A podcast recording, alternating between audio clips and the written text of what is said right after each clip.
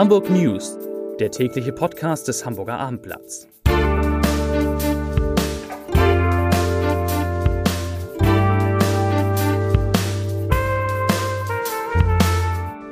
Herzlich willkommen zum heutigen Podcast. Mein Name ist Lars Heider und heute geht es bei uns um den überraschenden Stellenabbau bei einer sehr bekannten Hamburger Firma. Außerdem sprechen wir über ein großes Projekt im UKE, dem Universitätsklinikum Eppendorf, über die großartigen Auftritte von Igor Levitt in der Elbphilharmonie und wir haben uns mit Klaus-Michael Kühne getroffen. Und diesmal geht es nicht um den HSV, sondern um sein Hotel The Fontenay. So, aber wie immer, Leseball abnehmen. Warum eigentlich? Ähm, drei Nachrichten in aller Kürze. Nachricht Nummer eins, keine schöne. In der Nacht zum Dienstag, zum Dienstag? In der Nacht zum Dienstag. Was ist das für eine alte Nachricht hier? Aber ist jetzt bekannt geworden. Ist in das Restaurant, ist in das Restaurant Bullerei von Tim Melzer eingebrochen worden.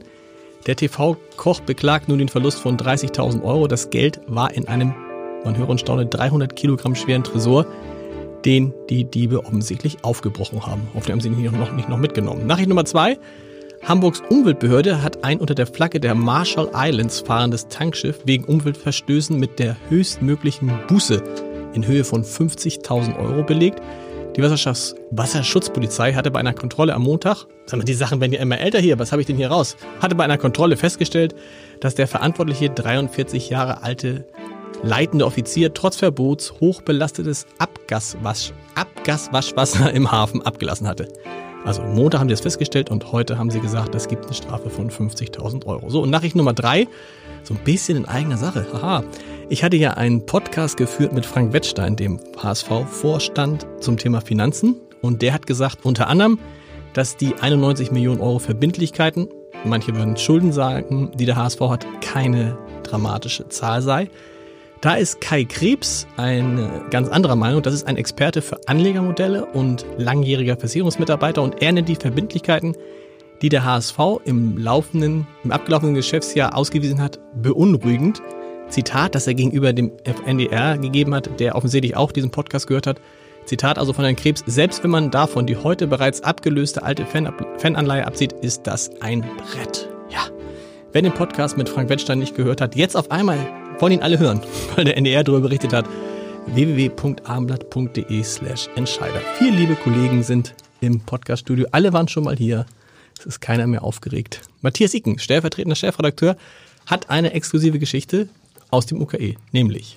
Ja, das UKE wird eine Stiftung gründen. Das klingt jetzt gar nicht so spektakulär. Man muss aber sehen, was für eine Stiftung das ist. Das ist eine Stiftung, die die Forschung unterstützen soll und langfristig 100 Millionen Euro Stiftungsgelder einwerben möchte.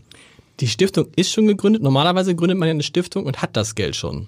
Wie viel man Geld hat, auch, man hat ja. auch schon die ersten Hunderttausende. Und zwar haben 35 UKE-Mitarbeiter 10.000 Euro Minimum reingegeben. Okay. Es gibt aber auch drei Großspender, die 100.000 Euro reingegeben haben. Und das Charmante sind also 650.000 Euro, richtig? Ja. Genau, das Charmante in der Stiftung ist, dass der Stiftungsrat am Ende, jeder, der genug zustiftet, wird Mitglied des Stiftungsrates, entscheidet, welche Projekte in der Forschung unterstützt werden okay. sollen. Aber um 100 Millionen Euro zusammenzukriegen, wenn das so weitergeht, müssen die ganz schön, wird der Stiftungsrat ganz schön groß. Der Stiftungsrat kann ganz schön groß werden. Man hofft aber auch auf klassische Spenden, auf Nachlässe, die dann dort die Stiftungssumme mittelfristig erhöhen können. Wofür braucht man 100 Millionen? Das ist ja eine, wenn man mal guckt, die Bürgerstiftung Hamburg als die größte Bürgerstiftung Deutschlands hat ein Stiftungskapital von 50 Millionen.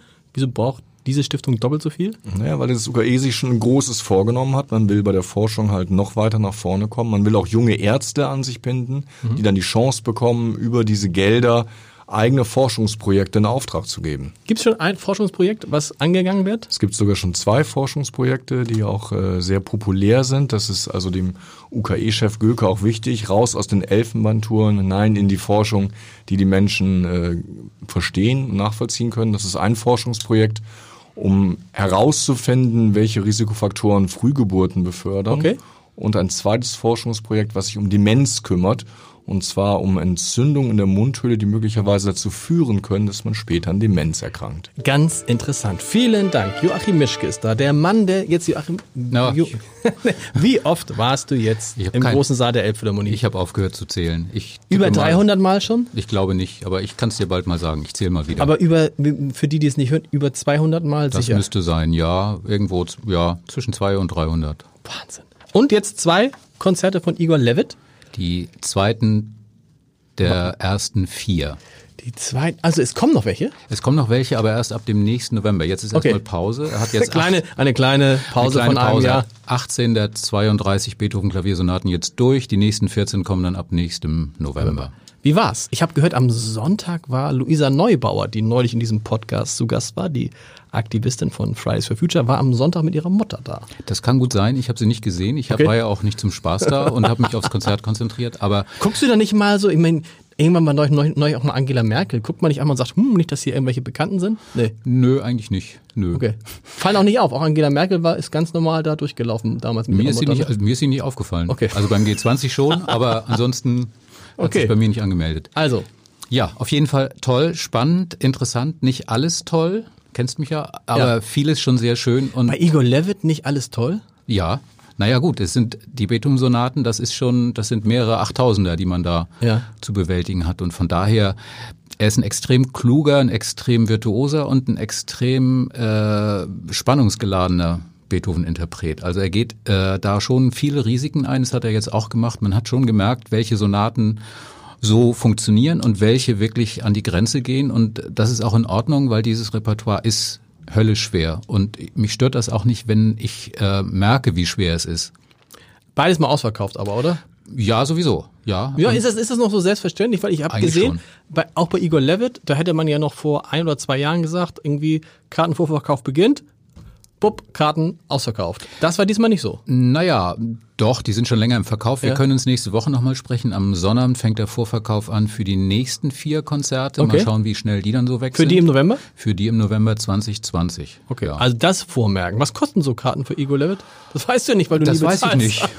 Ich, die günstigsten sind sehr günstig. Äh, das ist gut zu wissen, ja. Von daher, also es sind, glaube ich, äh, okay gepflegte Preise. Ähm, und man kriegt schon welche, wenn man sich jetzt mit ein bisschen Glück am Sonnabend darum kümmert. Es gibt auch noch im Dezember ein Konzert mit ihm. Da spielt er dann das Brahms Klavierkonzert. Dezember erste, diesen Jahres. Diesen Dezember.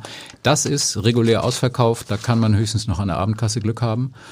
Ähm, Und ansonsten ist jetzt dann erstmal mit ihm bis im nächsten Jahr hier nichts zu haben, aber der Beethoven-Zyklus ist im Rest der Welt noch unterwegs. Was ist dein nächstes Konzert in der Elbphilharmonie? Mein nächstes Konzert ist, heute ist, Heute ist Mittwoch. am Freitag, Ja. vier Stunden Händel, Ariodante, alte Musik mit Mark Minkowski. Tolle Oper, funktioniert toll, barock in dem großen Saal, funktioniert super und vier Stunden Händel, also es gibt eigentlich nichts Schöneres. Du hast ein Leben. Ein Ja, so. Wahnsinn. Vielen, vielen Dank. Martin Kopp ist da aus unserer Wirtschaftsredaktion, der unter anderem der Hafenexperte, um, um Schifffahrtsexperte, alles, was sich darum dreht. Und da gab es heute eine Nachricht, ich habe es vorhin so ein bisschen verklausuliert gesagt, von einem sehr bekannten Hamburger Unternehmen. Keine schöne Nachricht, es geht um Hamburg Süd.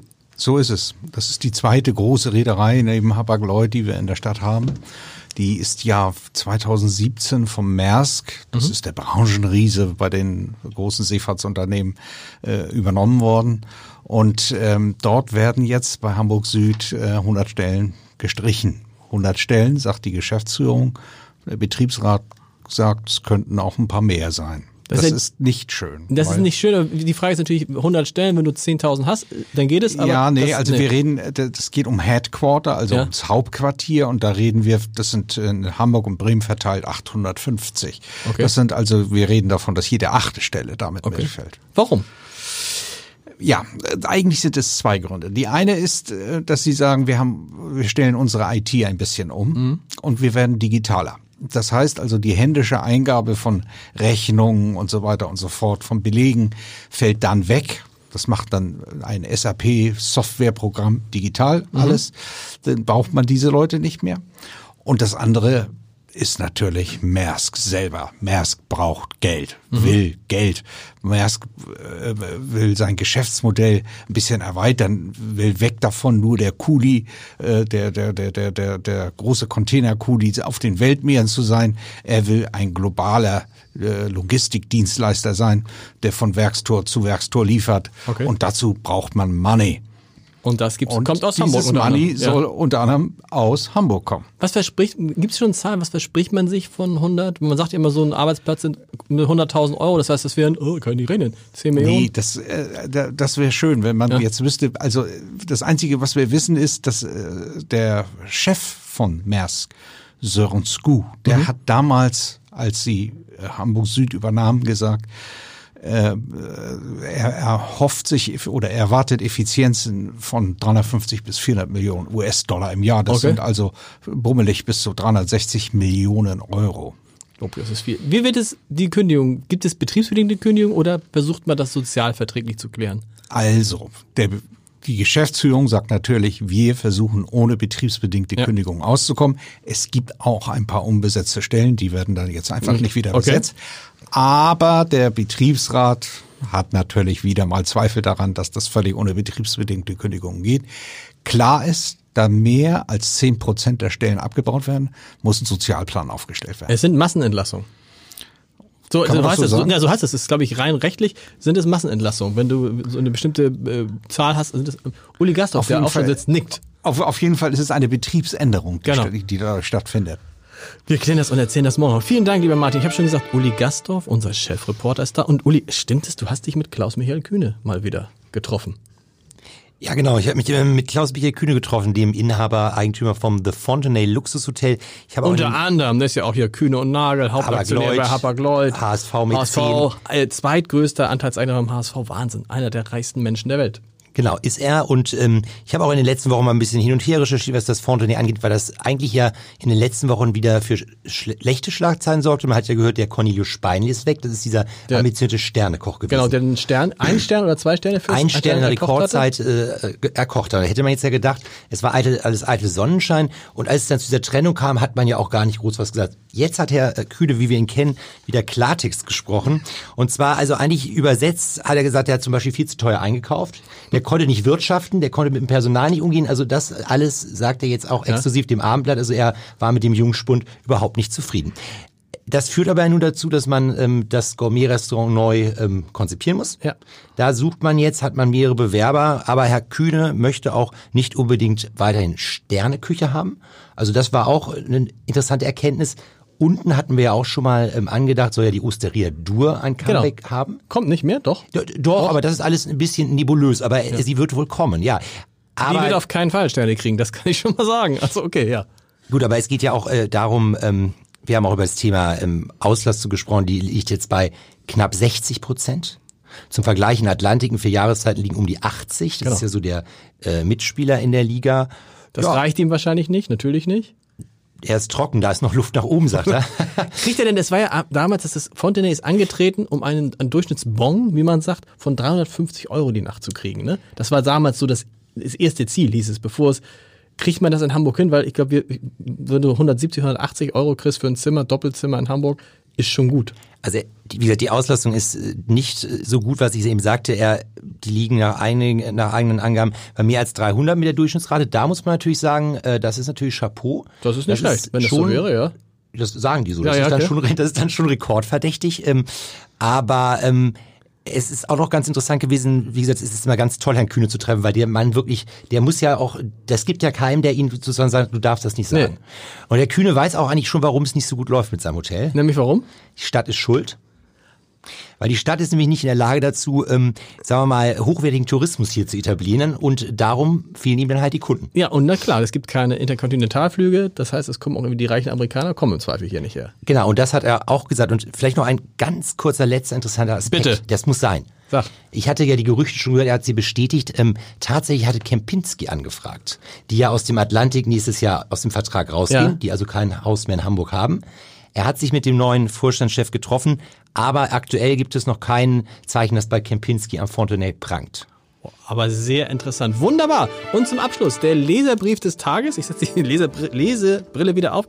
Der äh, geht, äh, man denkt ja, man hört eigentlich überhaupt jemand diesen Podcast. Doch, Konstanze Möller hat ihn ähm, gehört. Und zwar unter anderem letzte Woche.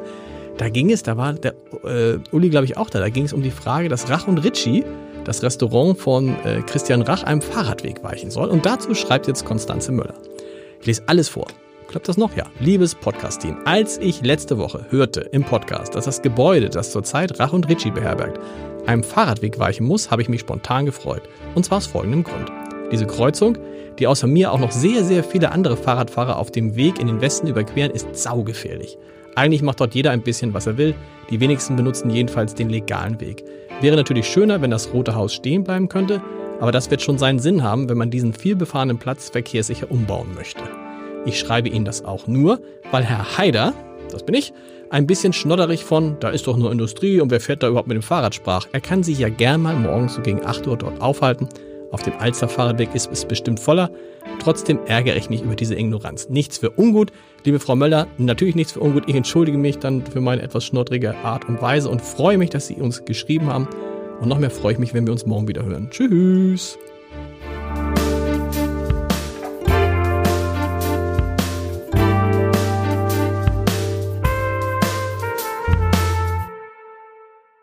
Weitere Podcasts vom Hamburger Abendblatt finden Sie auf abendblatt.de slash podcast.